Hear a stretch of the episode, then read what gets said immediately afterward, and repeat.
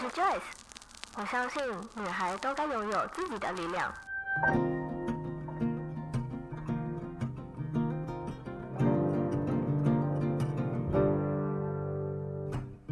分享让我们彼此之间不再疏远，不管是财务或身心灵成长，身为女孩的我们都该拥有精彩的人生。在这里，跟我一起成长，一起阅读不同的生命典范吧。来到一则茶室。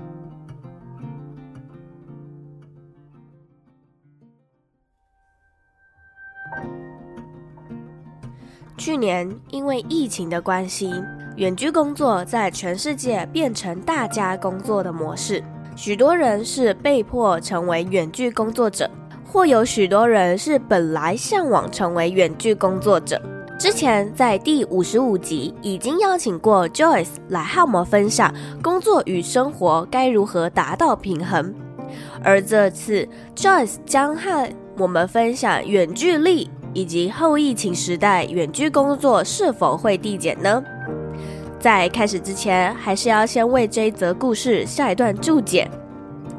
不管是在家工作、远距跨国工作，或数位工作都是将来的未来趋势，而你跟上了吗？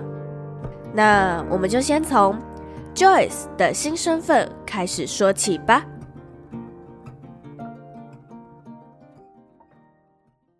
今天呢，很开心再次邀请到 Joyce 来到我们的一则茶室，和我们分享她新的身份。之前呢，他是以来宾的身份来，然后这次呢，他多了一个新的身份——作者。那如果你没有听过上一次 Joyce 的分享的话，你可以回到一则茶室的第五十五集，那一集的内容也相当精彩。主要是要和我们分享他的新书《远距力》，来和我们探讨远距工作现在的状况以及未来的发展。Joyce，如果有其他的听众还没有知道你的话，你可以先稍微介绍一下你自己吗？好，谢谢 Joyce，很开心又来到茶室跟大家见面啊。听见，再次跟大家分享新的内容跟新的进展。嗯、呃，如果还不知道 Joyce 的朋友呢，我是 Joyce 看世界就是不一样同名脸书、同名 IG 还有同名官网的创办人跟经营者。嗯、呃，我目前是全职在澳洲坎培拉大学担任国际市场专家的工作。除此之外呢，还有做很多其他的内容输出，还有写书，还有自己的 Podcast。等等，那你可以和我们分享一下，为什么你一开始想要写这本新书的时候，是以远距工作为主题呢？其实这是一件非常有趣，而且有很多转折的一个一个旅程。嗯，我最开始跟出版社在接洽的时候，其实我。总共跟他们接洽有三个大的主题，那这三个大的主题，呃，远距离已经生生出来了，变成一本书。那其他两个主题是正在孕育当中。什么？所以你还有两本未上市的书？对，没错。所以这件事情也很、呃、这是可以讲的吗？这可以讲，没有关系。这很奇妙的事情就是说，呃，其实应该说，你如果把这三本书标成 A、B、C 好了，其实远距离这本书是 C。可是他反而在 A 跟 B 之前生出来了，oh. 这一点也很想要跟大家分享，就是因为去年二零二零，因为新冠肺炎在全球蔓延的原因，所以这个原因促使了《远距离》这本书提前诞生。哦，oh, 我懂了，这也是一个很重要的点。为什么我们现在要讲远距工作？为什么我的这本书会专注在探讨远距离？嗯。Um, 就是因为疫情在全球对我们每一个人或多或少、或大或小都产生了不同程度的影响。没错，所以说它加速了全球对于远距工作模式。应该说，如果没有疫情发生的话，远距工作、远距离等等这一些关于 working remotely。相关的东西，它还是会继续发展，可是它可能不会像现在发展的这么的快。那也就是为什么我本来 A、B、C 三本书本来是 A 要先出来的，的对，要 A、B、C 出来，可是没想到就是 A 跟 B 都要先等，所以要让远距离先出来。嗯、再回到刚刚 Joyce 问的问题，为什么会想要写这本书？其实最开始的一个契机，大概是在二零一六年、一七年的时候，我就开始有这样的构思。因为当时我在旅游局里面工作，澳洲的旅游局里面工作，那我会形容是我们是属于间歇型的远距工作，我们不是长期的，也不是百分。百分之百，但是我们在出差啊，或者是有展会啊，或者是有论坛啊，或者是说我们要去不同的景点去做考察的时候，等等这些工作，就是异地办公的情况，我们都会进行远距工作。所以当时我就发现，其实远距工作已经慢慢的融入，或者是说去改变我们的工作形态。所以当时就有这样的一个想法，而且我当时也是。因为很想要去打破一个大家的迷思，就是说，有的人就觉得说，哦，我一定要辞职去做一次一生一次的旅行。嗯，我有些人会这样觉得。那当时我在旅游局工作的时候，我就觉得说，其实不用，你其实有很多的工作机会是可以。帮你达成一边工作一边旅行的这种愿望，就是还有就是远距工作，这些都是可以去帮我们达成一边工作一边旅行，因为它是地理位置是自由的。这一连串的因素下来，我当时就有了这个想法，要写远距离。在二零二零之前，一定要把这本书写出来，因为二零二零被全球的媒体誉为是远距工作的元年。嗯，没错。所以也算是一个很有意义的时间点，没错。可是，嗯、呃，我们就想要来探讨，就是远距工作啊，对很多的人来说，可能会是一个梦寐以求的工作模式。但是，因为在疫情期间，就有也有一些人是被迫的成为远距工作者。那在这个不适应这种工作模式的情况下，嗯、你觉得他们应该要如何去调整自己的心态，还有自己的工作能力呢？因为我相信有一些人是适合在有一个办公空间，而不是床就在旁边，嗯、或者是厨房就在旁边的那种工作模式。没错，那或者是他。比较适合是能够跟人沟通，或者是老板叫他做什么，他就要做什么。甚至有一种人是一定要上班打卡、下班打卡的那一种。对对对，对。没错。那这些人该怎么办呢？其实我觉得你问的这所有的问题里面，就是这一连串的东西里面，最重要的就是人是习惯的动物，每一个人都是。而且我们每一个人在工作的时候。我们在生活当中也是一样的，我们都需要这种仪式感。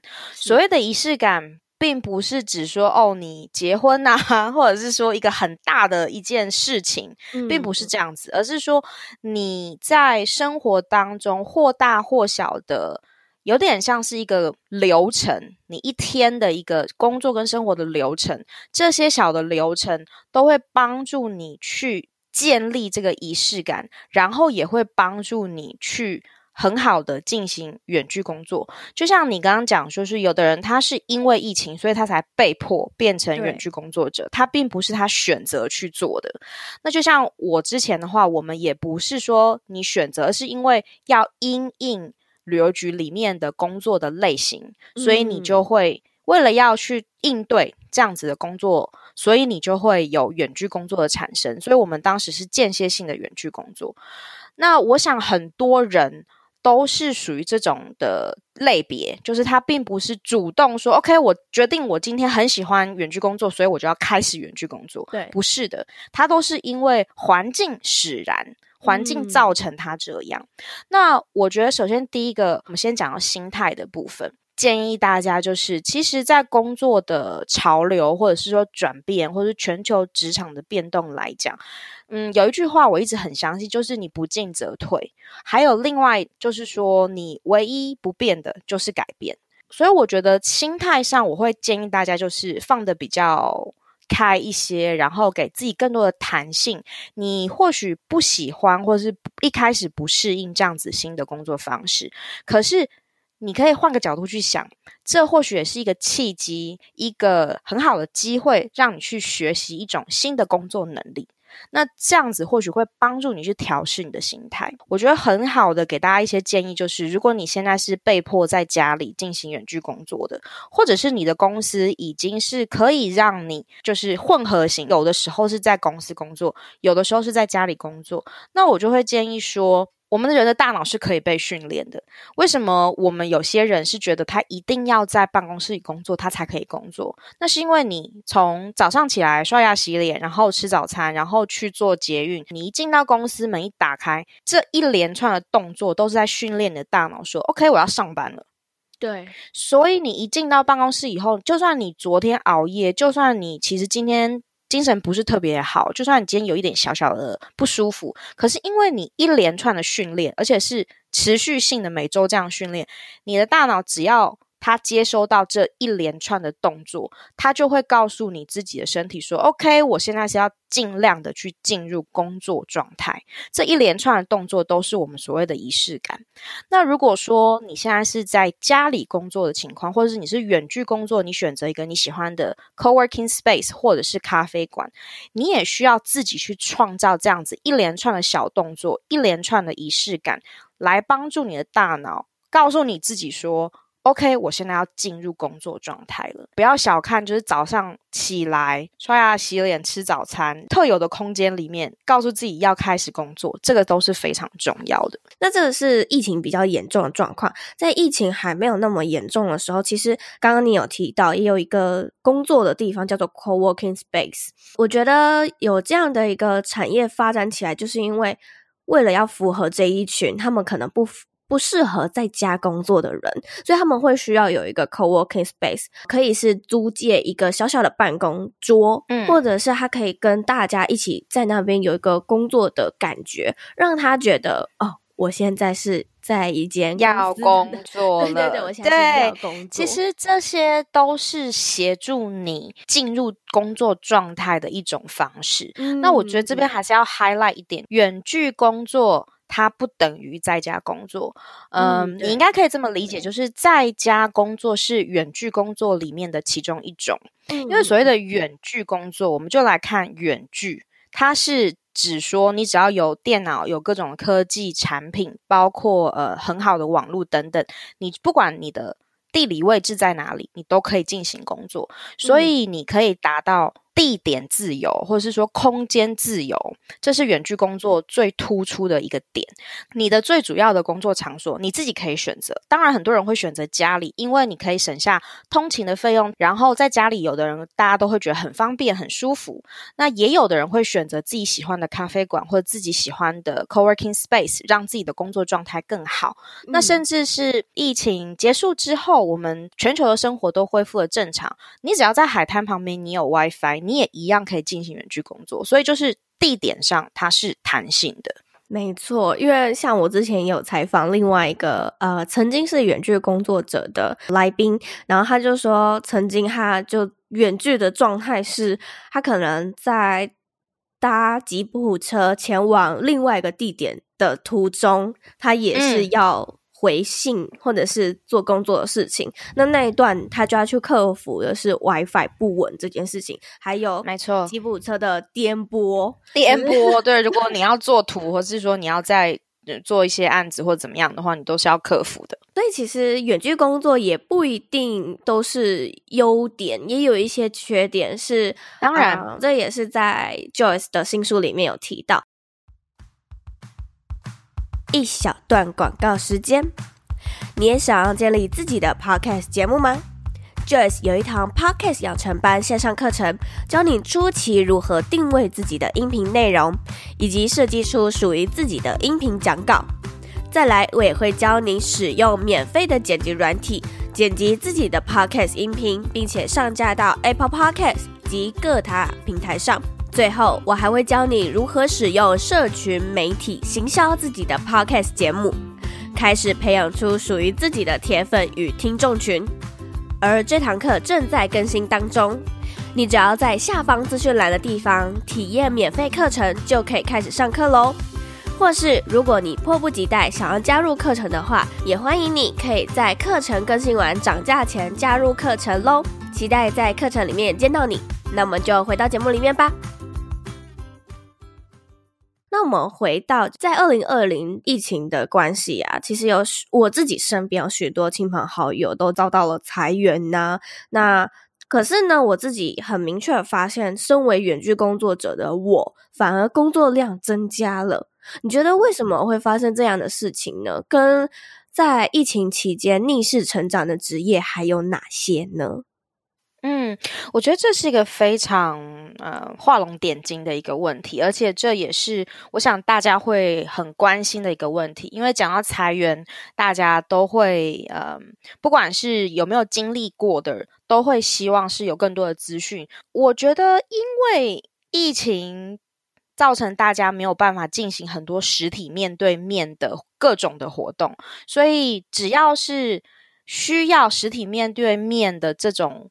进行呃工作方式的所有的产业都是遭到大型的影响的。最简单的，我们讲说，呃，饭店业、航空业、餐饮业等等这些。呃，都遭到了风暴型的影响。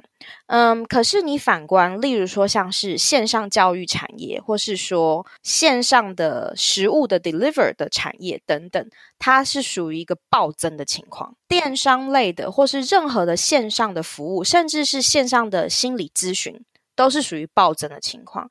那我们现在再讲回来，为什么远距工作者反而是增长？就是因为远距工作，它除了它的地点是自由之外，它另外一个很大的特点是，它一定需要有网络进行远距方式来工作，就是没有需要 face to face 这一块了。那因为疫情，我们当然是要避免 face to face，所以反而远距工作它会有更多的可能性，更多的发展，甚至很多以往。并不鼓励在线上进行的产业，现在也都是直接转成线上。例如说，像 Joyce 是在高等教育行业里面，那我们过去可能会有一种迷思，或者说有一种偏见，就说如果你是一个线上的大学，那你的文凭是线上大学的文凭。大家会觉得这可能不是一个很正经的大学，所以说它是有一些实质性的一些限制。可是你反观疫情之后，全球的大学，我们就讲大家都知道，像哈佛、耶鲁这种全球顶尖的大学，都完全转成叫做 virtual campus，就是虚拟校园，把所有的课程、所有的跟老师的互动等等，全部搬到线上。所以这一方面也是属于一个爆棚式的一个发展。因为疫情，就催生了远距工作的各个种类，甚至是以前传统上来讲，我们不会去鼓励他进行远距或是线上的，也都转化成是线上或是远距的工作发生。所以这一些就是变成在疫情当中逆势成长的产业跟职业。那我觉得。嗯，另外一点就是，有的人可能会觉得说啊，疫情过去了，可能呃，明年或者是等到大家都打了疫苗以后，或者是说我们终于研发出特效药以后，可能就。会回到过去，但是我认为这是不会的，因为你如果去看很多大型的公司，像是 Google 啊、Twitter 啊、Instagram 啊、Amazon 等等这种全球性在每一个地方基本上都有办公室的公司，已经提早宣布，疫情就算过去了，他们还是会鼓励员工可以在家工作，可以远程工作，因为在疫情当中，他们等于说是进行很大型的实验，远程工作反而是。没有任何的问题，而且远距工作让大家反而是更有效率，所以我认为在疫情之后，远距工作跟远距离对于每个人来讲，对于职场人来说，它都是持续性的，会非常重要。而且很多线上的产业，包括了线上教育产业啊等等，还是会持续的成长。就像我堂弟好了，因为他是在加拿大念大学，那因为疫情的关系，所以他回到了台湾，就变成他的所有的考试还有上课全部都是线上。可是他唯一要去克服的问题就是时差这件事。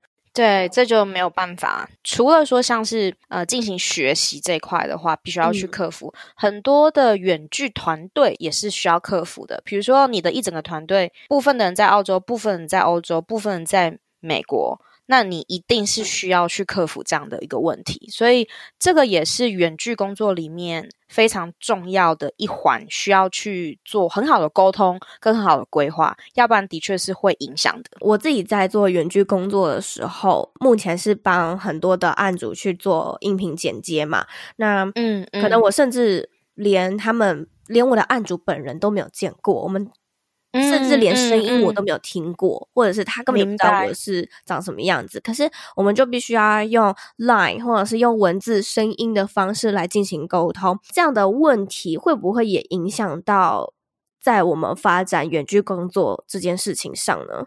想跟你分享一点，就是说，像你说你会去接很多的音频的剪辑，然后你的呃案主就是你的客户啊。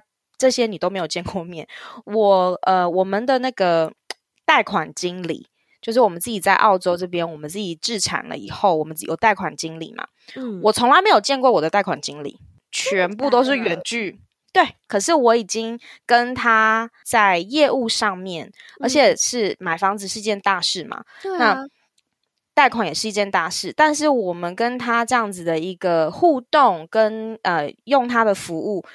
今年已经进入了第三年了，然后我也没有觉得我们需要见面，因为他在线上就把我所有的事情都安排的非常的好，而且我就是从，当然他是我一个呃蛮不错的朋友介绍的，那就是因为他给他的服务也是远距服务，他们两个也完全没有见过面，但是服务的一直都非常的好，所以我当时就决定说，OK，好，那我愿意尝试。从我们接触的第一次开始，一直到后来，我们。第一是效率非常的高，第二就是我可以很信任他，所以就是对于说这个贷款经理来讲，这个远距贷款经理的话，这个金融服务方面的话，我自己作为客户方，我的感受度是非常好的。所以就回到刚刚你的问题，嗯，可能以前我们觉得说，诶，你是银行的贷款经理，那你肯定就是要去银行，人实际上去到银行，然后坐下来跟一个贷款经理进行沟通，然后他来帮你做贷款的服务。可是呢，现在这个已经完全都不需要了，你可以直接完全是 online，直接远距操作。这真的太神奇了！就我我在看这本书之前的时候，我完全没有想过说，原来这个。也可以是远距工作的一部分。我们自己也感觉很神奇，然后在这样的过程当中，我们也慢慢慢慢发现说，哎，这个工作也可以进行远距工作，哎，那个工作也可以进行远距工作。你慢慢就会开始打破很多以前的一个成见吧，或者说一个思维的一种框架模式，你就会开始跳脱出来，完全颠覆我对于远距工作的想象。那在世界经济论坛的二零二零年未来工作趋势报告里面啊，其实也有提到说未来五。年内，我们工作趋势会有很多很多的改变，像有些工作可能会消失，但是同时也会带来了很多工作机会。那你觉得我们需要先行做些什么准备吗？我觉得这个世界经济论坛这个报告是所有的职场人都非常的嗯鼓励大家去看的。它有不同的语言版本，也有中文的版本，所以大家可以去网上搜一下，都可以看得到。它的一个大数据的一个预测，就是在未来的五年，机器人还有人工智能，也就是我们所谓的 AI，它会急速的发展，在很多新科技的产业部分会增加。九千七百多万个新的工作机会，可是同时间，就是在未来的五年，也将会有八千五百多万个工作消失。那多耶，是很多。可是你想看，九千七百多万个新工作减掉八千五百多万个工作消失，其实我们工作还是富裕的，还有一千多万的职缺。最重要的一个挑战是。这个新的工作机会跟消失的工作机会完全不能去怎么讲？就是你可能很多人他不能很顺利的从旧的消失的职位，然后转移到新的工作机会。我觉得这个才是一个最重要的一个挑战。嗯，那在这个里面，这是一个整体的未来工作趋势，就是因为我们科技的增长。的关系。那里面有一个很重要，就是说，在未来的五年内，其实很短的时间哦，五年一下子咻就过去了，全球将会有大概百分之四十四的工作人力都会转成远距工作。我觉得这是非常需要大家去着重的一点，因为我们很多人可能还沉浸在说啊，疫情过去了，我们就回到过去，回不到过去了。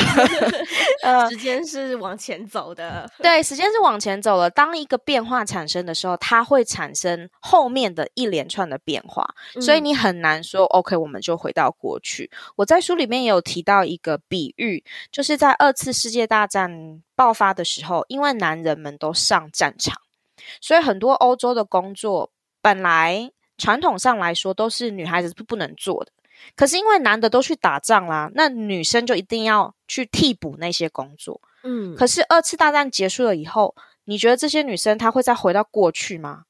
不会，因为大家发现这些女生做这些工作做得很好，反而更好。嗯，嗯，那为什么他要回到过去呢？我认为二次世界大战的这个职业的改变，因为。世界大战是一个全球的一个危机，全球的一个事件，所以会产生这样子一连串的变化。同样，这一次的二零二零的疫情也是有同样的效果。我们因为二零二零全球虽然说大家时间点好像不太一样，有的人影响的比较早，有的人影响比较晚，有的人影响比较严重，有的人影响比较轻微。可是不管是怎么样，全球都是受影响的。那这样的情况下，催生了远距工作的发展，那你说他会不会回到过去？呃，我自己本身是觉得是不会，而且现在世界经济论坛的论点跟我们是相符合的，他们也觉得不会。你会担心你的市场被压缩了，或者是说你会觉得说，哎，我是不是起步太晚了？不会，这个产业是蓬勃发展的情况。我其实觉得是因为大家的观念改变了，就好像以前。嗯我们不能接受，呃，我的大学文凭，甚至我的研究所文凭是线上的。可是现在大家是可以接受的，嗯，或是说以前在疫情以前，你不能接受你的瑜伽教练课程是线上的，可是现在你可以接受。嗯，所以你要想，就是以前很多传统性的行业，它会有很大的改变，它是可以都转化到线上。所以这个产业除了新的内容在爆发，旧有的产业也会进行转型。所以两相加在一起，当然是非常巨大的。那你在书里面呢、啊，也有提到远距工作者需要经营自媒体，为什么你会觉得这个是需要的呢？我觉得远距工作者同时如果经营自媒体的话，它是属于一个相辅相成的一个。作用，嗯，因为远距工作有很多的时候，你可能是属于接案的方式，或者是说你的客户，或是你的。同事等等等都不在你的身边嘛？那如果说你同时间你也有经营自媒体的话，你在网络上面你会产生一些影响力。那这些影响力，不管是你要进入一个公司全职工作，还是说你是要自己做 freelancer，或是自己经营一个艺人公司，不管你的模式是什么，这个网络的影响力都会帮助你的远距工作进行得更顺利。那我们来举例说，如果你是一个想要在公司里面进行远距工作，因为有些公司现在是属于完全远距公司，所有的员工散布在全球，大家没有一个实体的办公室，但是你还是有完整的各种的福利，你也是领月薪或者是年薪去计算的。也有很多不同的福利。那这个时候，如果你已经开始经营自媒体，你在你的领域里面，你在网上有你的一定的影响力，其实对于公司来讲，他会是看成是加分的，因为他会觉得我 hire 了一个行业精英，或是我 hire 了一个 KOL，就是一个 Key Opinion Leader。那为什么不呢？这个是呃，如果你是要做在公司里面进行远距工作的。如果说你是要做呃自由职业者进行远距工作，你如果经营自媒体，在你的领域里面，在你的呃爱好里面，你已经经营的有声有色，那一样你的这个影响力会让你的 network，就是你的这个人脉关系更广泛。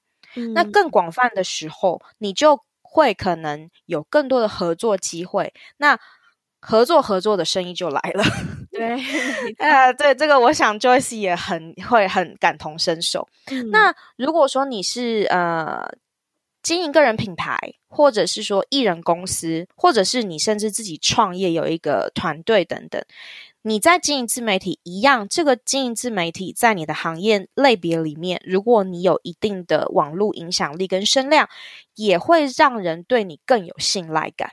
嗯，所以整体来说，不管你是什么样类型的远距工作者，经营自媒体对你来讲都是加分的情况。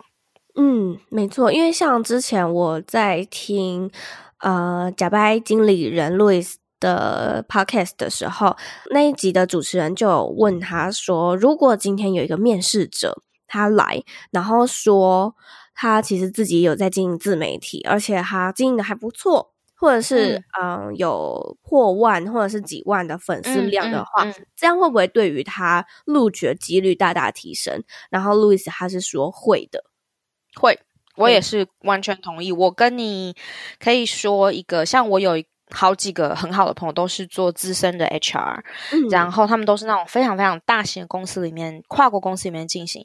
如果你在自媒体，特别是你是在行业内，就是你有一个专长的部分的话，是非常非常加分的，因为。特别如果跟你的这个公司的工作又是有相关的话，就更加分。他们都会觉得，呃，其实除了说你的网络影响力之外，公司 HR 还会看重，就是你这个人应该是蛮有毅力的，因为你要持续性的去经营某一件事情，哦，你这个人是有毅力的。嗯。再来就是说，你呃 HR 可以看得出来，你对于很多科技方面的东西，你一定不反感，甚至可能还很在行。嗯嗯嗯，HR 会用很多不同的面向去看这个东西。哦，原来是这样的加分哦。其实对于远距工作者来说啊，自律是非常非常非常重要的。如何去建立自己的自律？你觉得会跟你刚刚所提到的建立仪式感有关吗？一定是有关系的，因为当时疫情的关系，我跟我先生两个人都在家里工作。对，那平常书房的话，谁也不会去抢嘛，大家都 分开用也没关系，就是你用一用，我用一用都 OK。可是大家变得两个人都要在家里就 full time 全职工作的时候，那就要抢书房了，对不对？抢书的那个人也不是说抢书啦，因为我先生的工作的呃内容，他需要有很多的。电脑荧幕，它至少需要四个以上，所以我才会把我们家的客厅的一角，把它特别的规划出来，变成是我的工作的区域，这样子。为什么要讲到工作的区域？因为你最主要的工作的空间，就会大大的影响到你怎么去建立你的仪式感。那你的这个每天的仪式感，其实跟你的自律是息息相关的，因为自律里面有很大的成分，它是习惯的养成。没错，我们通常不是讲说你习惯养成了以后，你就做一些事情，你就不会那么的痛苦。嗯、我们就拿重训来讲好了，如果你花了一段时间去养成重训的习惯，你甚至可能会爱上这种习惯，你做起来就不会不舒服了。嗯，可是呢，如果你没去养成的话，那要你去重训，或者要你去做一些。嗯，有一点点反自然的事情，例如早起 等等，对，你就会觉得很不舒服。那我在书里讲到的话，就是说，我认为人呢，自律，正常人来讲呢，都是困难的，因为很多很多自律的东西都是有点反人性的。我们就讲嘛，刚刚讲的运动啦、早起啦，呃，我们追求更健美的身材，那你就要很注重你的饮食啊，对不对？或者是说你想要做建立自我品牌，你就要非常的专注。你的固定性的内容输出，你不可以懒惰。那其实这些事情呢，都是有点反人性的。那顺应人性的东西，就像是吃美食啊、追剧啊、逛街啊，对不对？就是玩乐的这些，完全你你你有听过人家说你要鼓励你才去追剧吗？你不用鼓励吧，大家自己就会去追啦，对不对？所以说这些。呃，享乐的因子在我们人性当中，它是非常自然的一件事情。很可惜就是自律的很多事情，它好像都有一点点反人性。所以我自己的感觉就是，你要在这个自律前面，可能给自己设下一个小的陷阱，然后呢，把自己推进去，然后去慢慢的做，等到这个事情变成了一种习惯，你就养成了自律。就例如说。呃，像现在我有经营粉丝团，然后我有经营我的不同的自媒体的渠道。那我认为设立这些自媒体渠道，就是我自己给自己设立的一个小陷阱，因为它已经设立了嘛。那我一定要去做啊。那我有了一个规律的习惯了以后，我就一定要去做，因为我有很多的粉丝、很多的读者、很多的听众在等我更新啊。我不更新的话，我就让他们失望。也让我自己失望，所以其实设立这些东西就是给你自己进行了一个小的陷阱，你就要把自己狠心的推下去。有的时候，我认为自律，因为它就是因为有点反人性，所以你必须要设一些小技巧，让你呢可以慢慢的建立习惯，然后达成自律。我觉得你如果只是光看，就说 OK，我一定要自律，然后我要设课表，然后我每天要干嘛？我觉得其实这是。很难有的人会去达到，就是这个 percentage 很小，一定会有这样的人，因为他的自律力本来可能就比较高，对他一定可以达到。可是我觉得大部分的人是没有办法的，要不然的话，为什么有的人天天喊减肥，减十年还是减不下来？有人 就是因为自律是一件很难的事情，对，所以大部分的人都是做不到的。嗯，你千万不要觉得，听众朋友也不要觉得好像自己负罪感啊，觉得很 guilty，为什么我做不到？很正常，大部分的人都做不到。可是，可是可以做到的人，他的生活可能在某个部分，或是很多部分，就会变得很美好。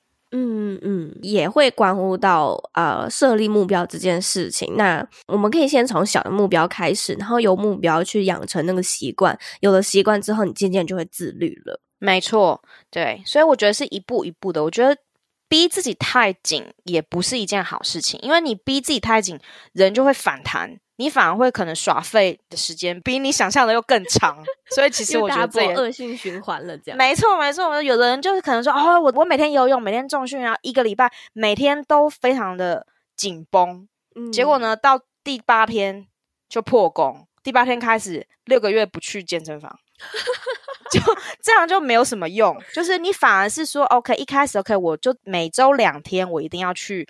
呃，运动，那不管这个运动是多少，我就每周两天，我一定要做三十到四十分钟。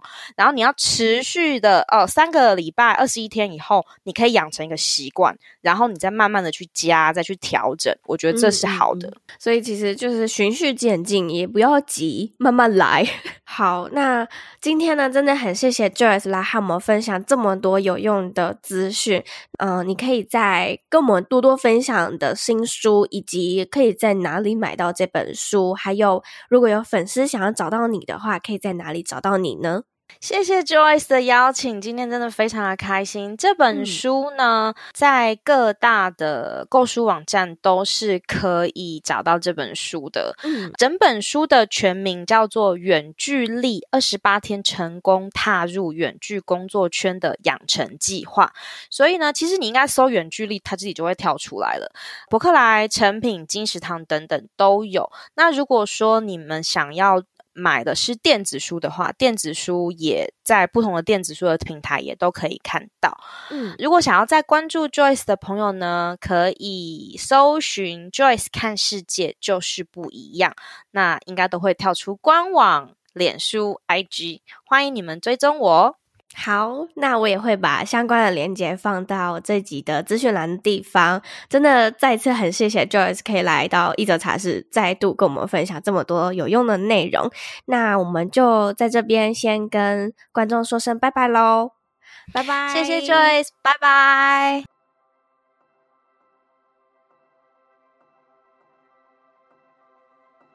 听完今天的节目，你是不是和我一样觉得天哪？既然在未来五年内会消失这么多份工作，不过也不用担心，因为同时也会增加九千八百多万种工作模式，而这些工作里面，总共有百分之四十四是远端工作、远距工作的模式。直到今年疫情的这段期间，虽然我们没有办法出国游玩，但我们已经开始尝试如何在家工作，或者是远端工作了。在台湾也有越来越多的 co-working space 提供给这样的数位游牧工作者有一个办公的空间。如果你觉得自己不适合在家工作的话，也可以在附近的咖啡馆或者是 co-working space 一起和大家工作。但是 Joyce 也有提到，面对这样突如其来的新的工作模式，总会有一点不适应。这时你就要开始建立出属于自己的仪式感。拿我自己为例。每天早上起来梳洗刷牙完之后，第一个动作我是会先泡杯咖啡，在冲泡的过程不划手机，观察热水与咖啡粉冲泡的过程与香气。你也可以和我一样建立出属于自己的工作前仪式。如果你觉得这一集的内容对你有帮助的话，欢迎你截图这一集分享到 Instagram 现实动态上，并且 tag 我。我的 IG 账号是 J O Y C E H S H 点 C O，写下你的心得与分享，告诉我这一集的哪段内容对你有帮助、有启发，或者也欢迎你可以帮我们到 Apple Podcast 上面打星评分，并且留言写下你的想法。如果你想用行动支持赞助我的话，也欢迎你可以直接在下方资讯栏的地方点击赞助连接，支持我持续在这里每周三早上八点为你讲一则好故事。那我们就下周三再见喽，拜拜。